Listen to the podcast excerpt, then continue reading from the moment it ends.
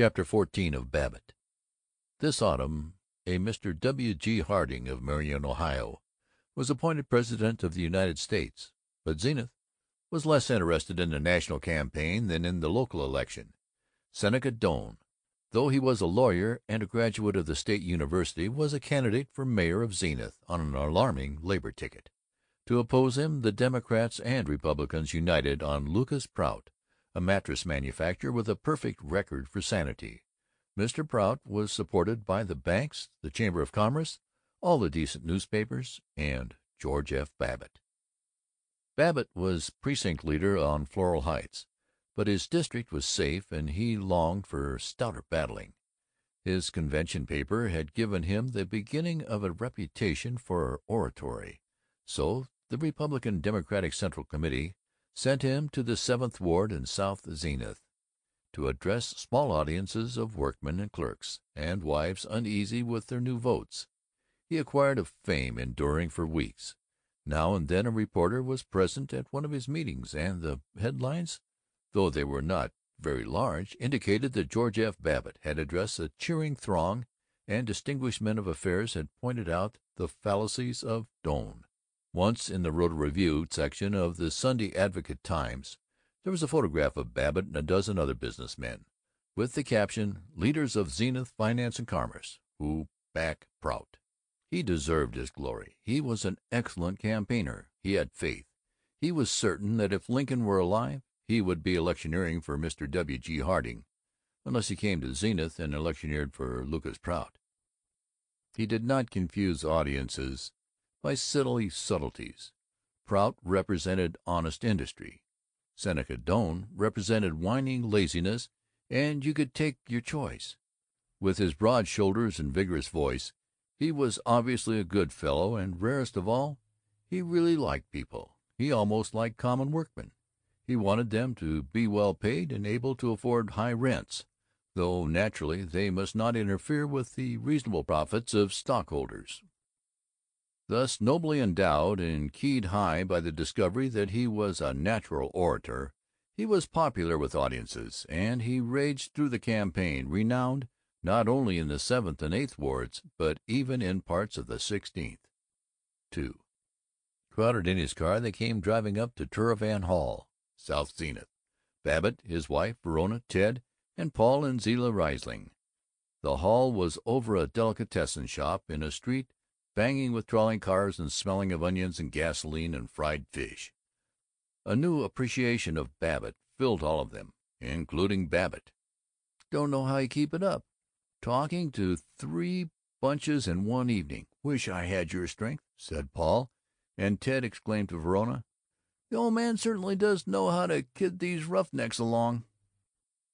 Men in black sateen shirts, their faces new washed but with a hint of grime under their eyes, were loitering on the broad stairs up to the hall. Babbitt's party politely edged through them and into the whitewashed room, at the front of which was a dais with a red plush throne and pine altar painted watery blue, as used nightly to the grand masters and supreme potentates of unimaginable lodges. The hall was full. As Babbitt pushed through the fringe, standing at the back, he heard the precious tribute, "That's him!" The chairman bustled down the center aisle with an impressive, "The Speaker? All ready, sir? Uh, let's see, what's the name, sir?" Then Babbitt slid into a sea of eloquence. "Ladies and gentlemen of the Sixteenth Ward, there is one who cannot be with us here to night, a man than whom there is no more stalwart Trojan in all the political arenas. I refer to our leader, the Honorable Lucas Prout, standard bearer of the city and county of Zenith. Since he is not here, I trust that you will bear with me, as a friend and neighbor, as one who is proud to share with you the common blessing of being a resident of the great city of Zenith. I tell you in all candor, honesty, and sincerity how the issues of this critical campaign appear to one plain man of business, to one who, brought up to the blessings of poverty and of manual labor, has, even when fate condemned him to sit at a desk yet never forgotten how it feels, by heck, to be up at five thirty and at the factory with the old dinner pail in his hardened mitt when the whistle blew at seven unless the owner sneaked in ten minutes on us and blew it early. Laughter.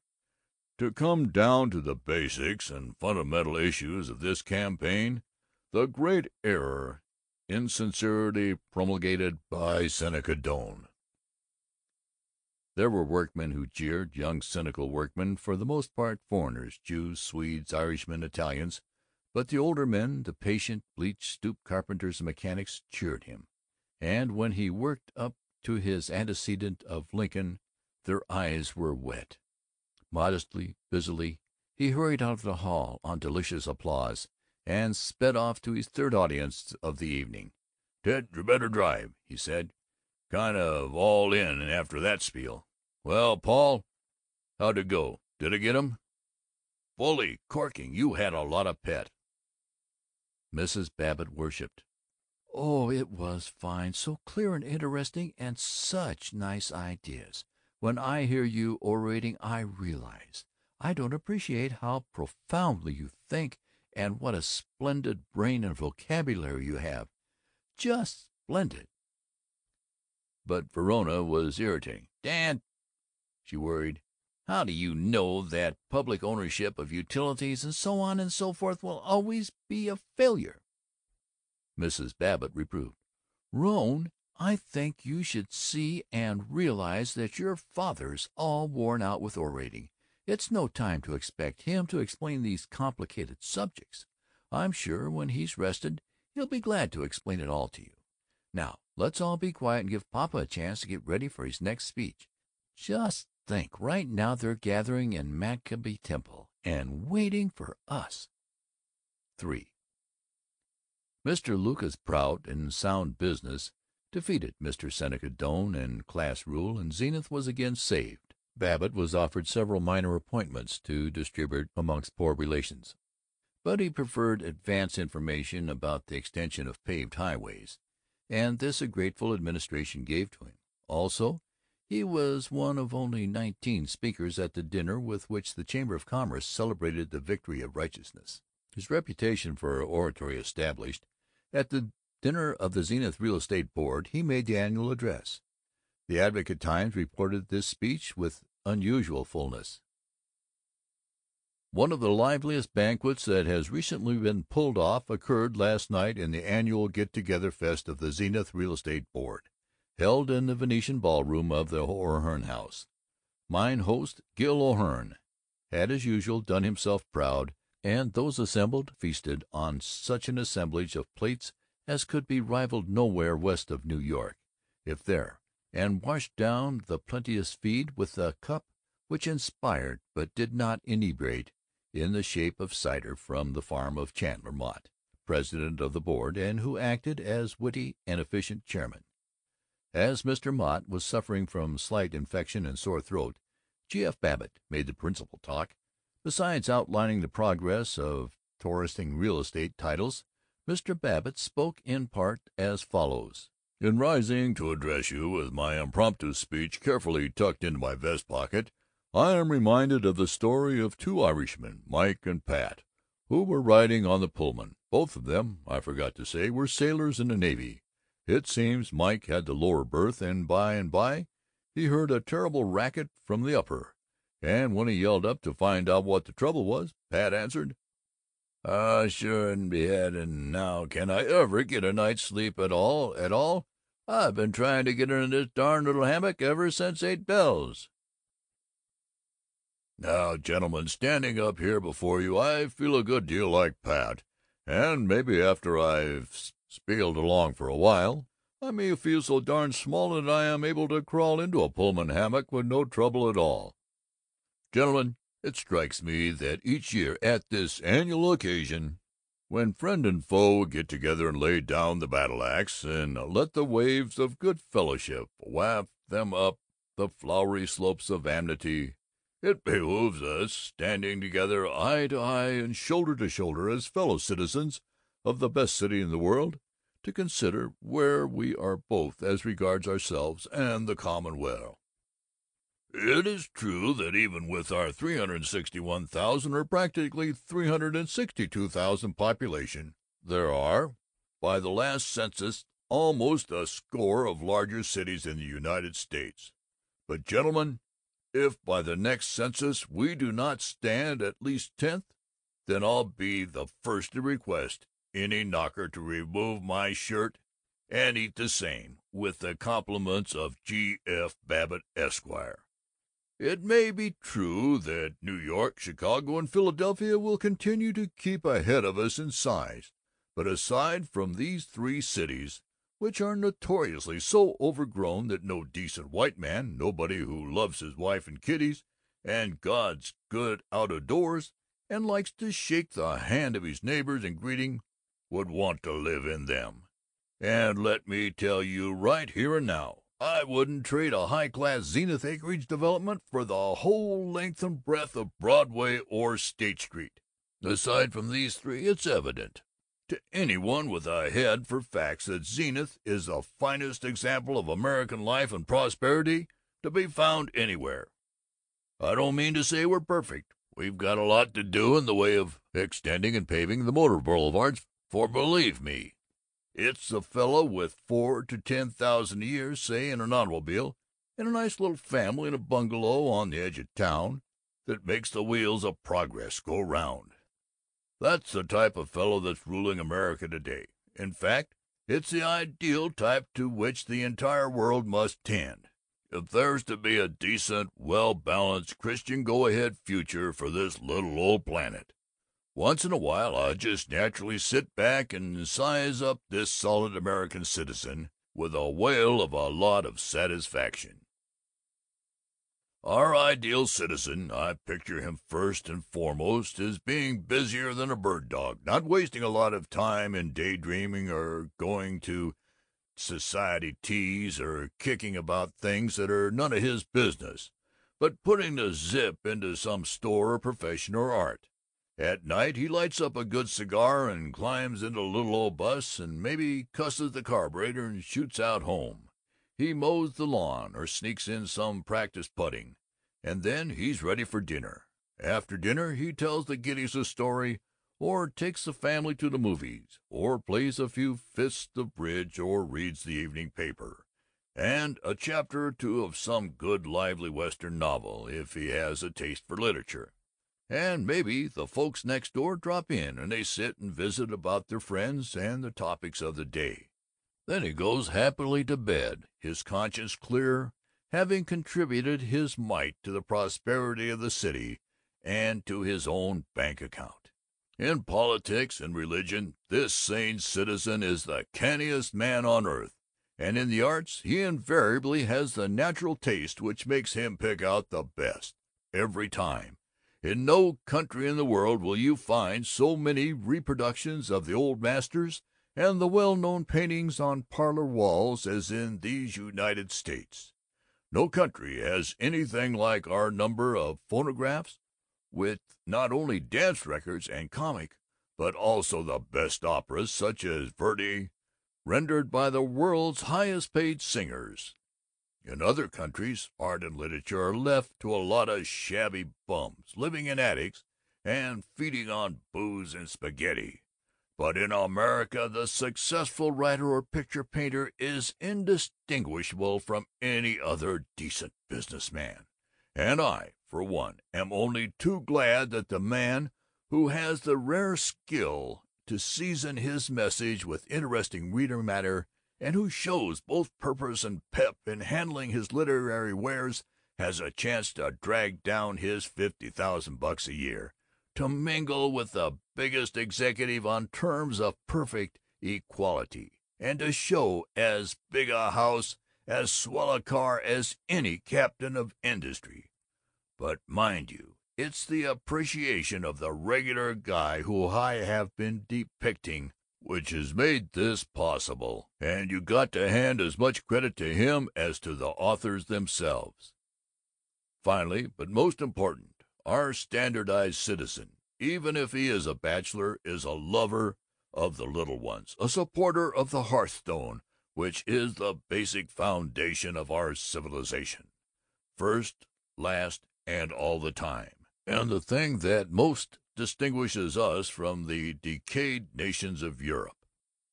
I have never yet toured Europe, and as a matter of fact I don't know that I care to such an awful lot, as long as there's our own mighty cities and mountains to be seen, but the way I figure it out, there must be a good many of our own sort of folks abroad.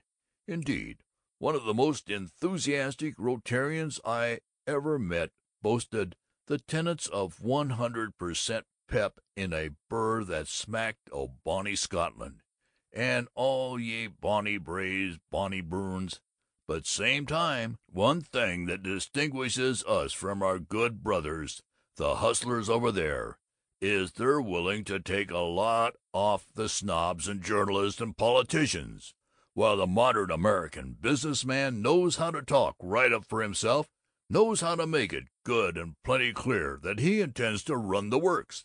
He doesn't have to call in some highbrow hired man when it's necessary for him to answer the crooked critics of the sane and efficient life.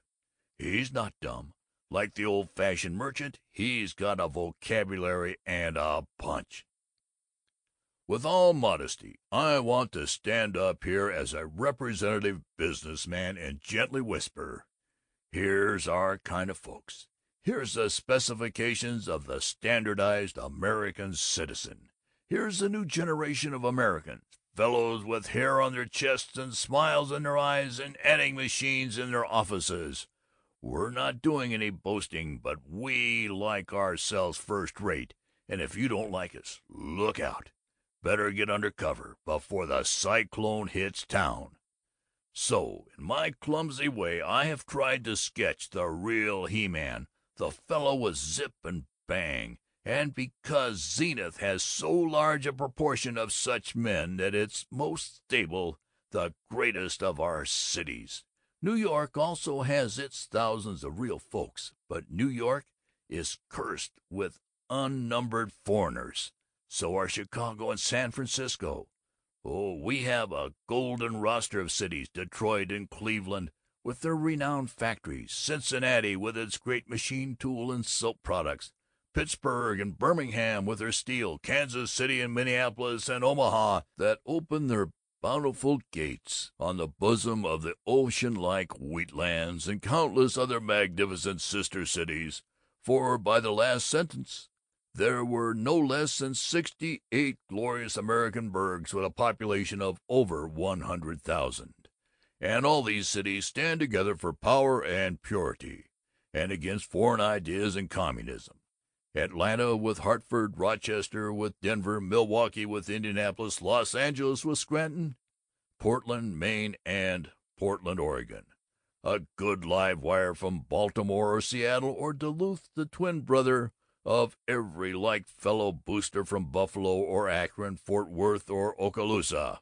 But it's here in Zenith, the home for manly men and womanly women and bright kids, that you find the largest proportion of these regular guys, and that's what sets it in a class by itself. That's why Zenith will be remembered in history as having set the pace for a civilization that shall endure when the old time killing ways are gone forever, and the day of earnest efficient endeavor shall have dawned all round the world. Sometime I hope folks will quit handing all the credit to a lot of moth-eaten, mildewed, out-of-date old European dumps, and give their proper credit to the famous Zenith spirit, that clean, fighting determination to win. Success that has made our little old Zip City celebrated in every land and clime wherever condensed milk and pasteboard cartons are known. Believe me, the world has fallen too long for these worn out countries that aren't producing anything but bootblacks and scenery and booze, that haven't got one bathroom per hundred people, and that don't know a loose leaf ledger from a slip cover. And it's just about time for some Zenithite to get his back up and holler for a showdown. I'll tell you, Zenith and her sister cities are producing a new type of civilization. There are many resemblances between Zenith and these other burgs, and I'm darn glad of it. the extraordinary growing and sane standardization of stores, offices, streets, hotels, clothes, and newspapers throughout the United States shows how strong and enduring type is ours. I always like to remember a piece that Chum Frink wrote for the newspaper about his lecture tours. It is doubtless familiar to many of you, but if you will permit me, I'll take a chance and read it. It's one of the classiest poems, like if by Kipling or Ella Wheeler Wilcox's The Man Worth While, and I always carry this clipping of it in my notebook. When I am out upon the road, a poet with a peddler's load, I mostly sing a hearty song and take a chew and hike along, a handling out my samples fine of Cheerio brand of Sweet Sunshine, and peddling optimistic pokes and stable lines of japes and jokes to lyceums and other folks, to Rotaries, Kiwanis Clubs, and feel I ain't like other dubs. And then old Major Silas Staton, a brainy cuss who's always waitin', he gives his tail a lively quirk, and gets it quick is dirty work. He fills me up with mollygrubs, my hair the backward way he rubs. He makes me lonelier than a hound on Sunday when the folks ain't around. And then, b'gosh, I prefer to never be a lecturer a riding round in classic cars and smoking fifty cent cigars. And nevermore I want to roam, I simply want to be back home, a eatin' flapjacks, hash, and ham with folks who savvy whom I am. But when I get that lonely spell I simply seek the best hotel, no matter in what town I be, St. Paul, Toledo, or K.C., in Washington, Schenectady in Louisville or Albany, and at that inn it hits my dome that I am right at home. If I should stand a lengthy spell in front of that first class hotel that the drummer loves to cater across from some big film theater, if I should look round and buzz and wonder in what town I was, I swear that I could never tell, for all the crowd would be so swell.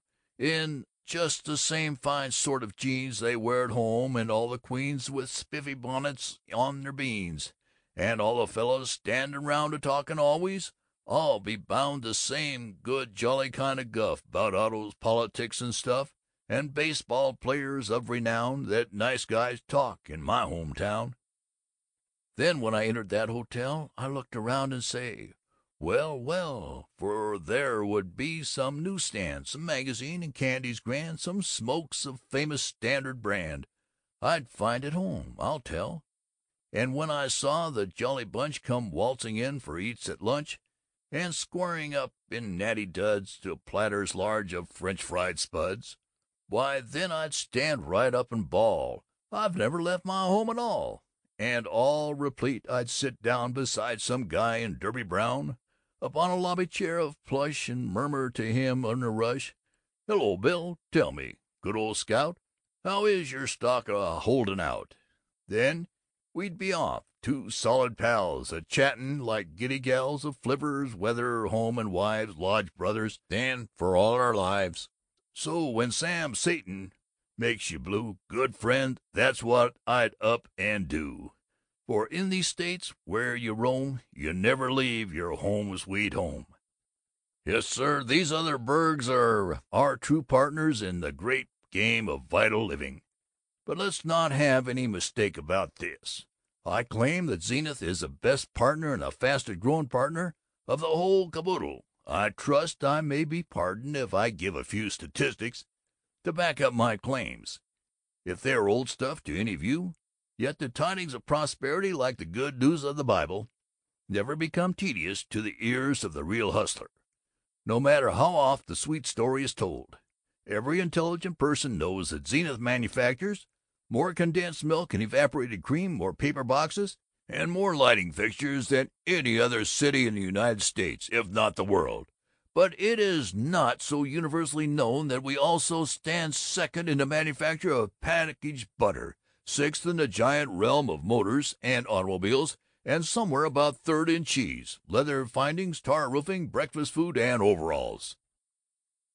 Our greatness, however, lies not alone in punchful prosperity, but equally in that public spirit, that forward-looking idealism and brotherhood which has marked Zenith ever since its foundation by the Fathers. We have a right, indeed we have a duty toward our fair city, to announce broadcast the facts about our high schools characterized by their complete plants and the finest school ventilating systems in the country, bar none our magnificent new hotels and banks, and the paintings in carved marble in their lobbies, and the second National Tower, the second highest business building in any inland city in the entire country, when I add that we have an unparalleled number of miles of paved streets, bathroom vacuum cleaners, and all the other signs of civilization, that our library and art museum are well supported and housed in convenient and roomy buildings, that our park system is more than up to par,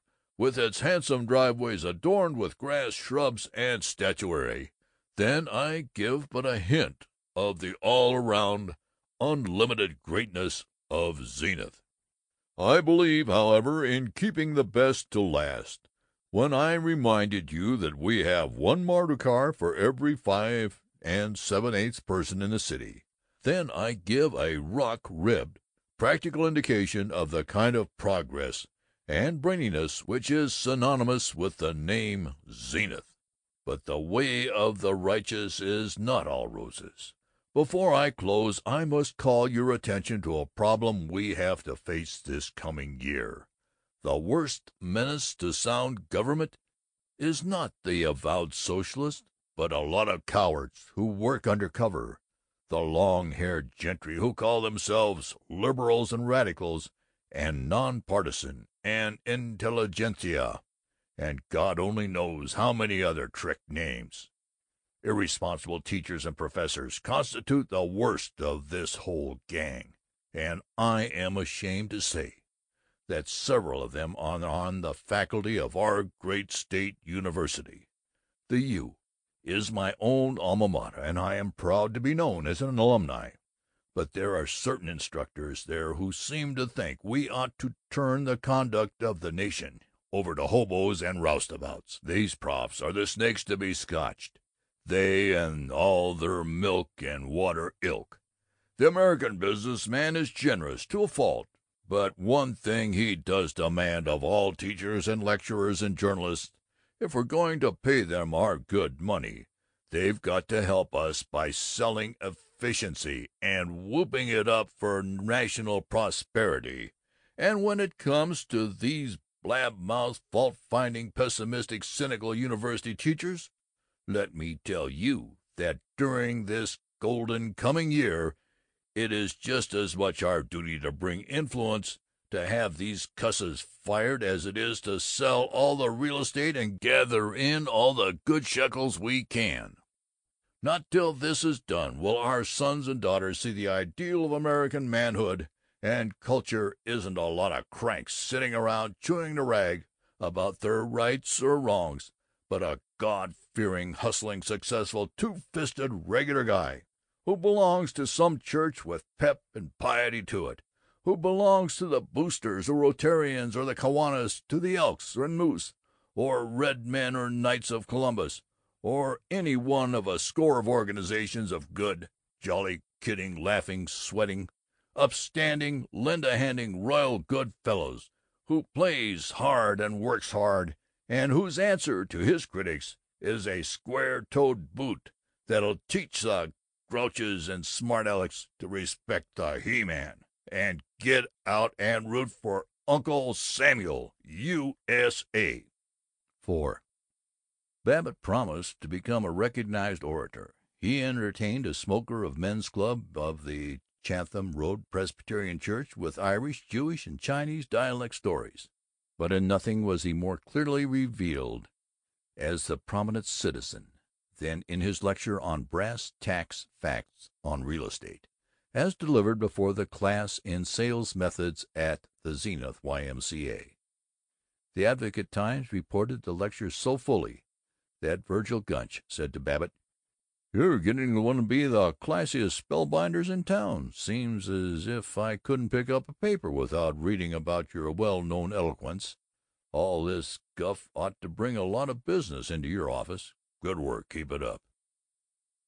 "Oh, go on and quit your kidding," said Babbitt feebly. But at this tribute from Gunch, himself a man of no mean oratorical fame, he expanded with delight, and wondered how, before his vacation, he could have questioned the joys of being a solid citizen. CHAPTER XV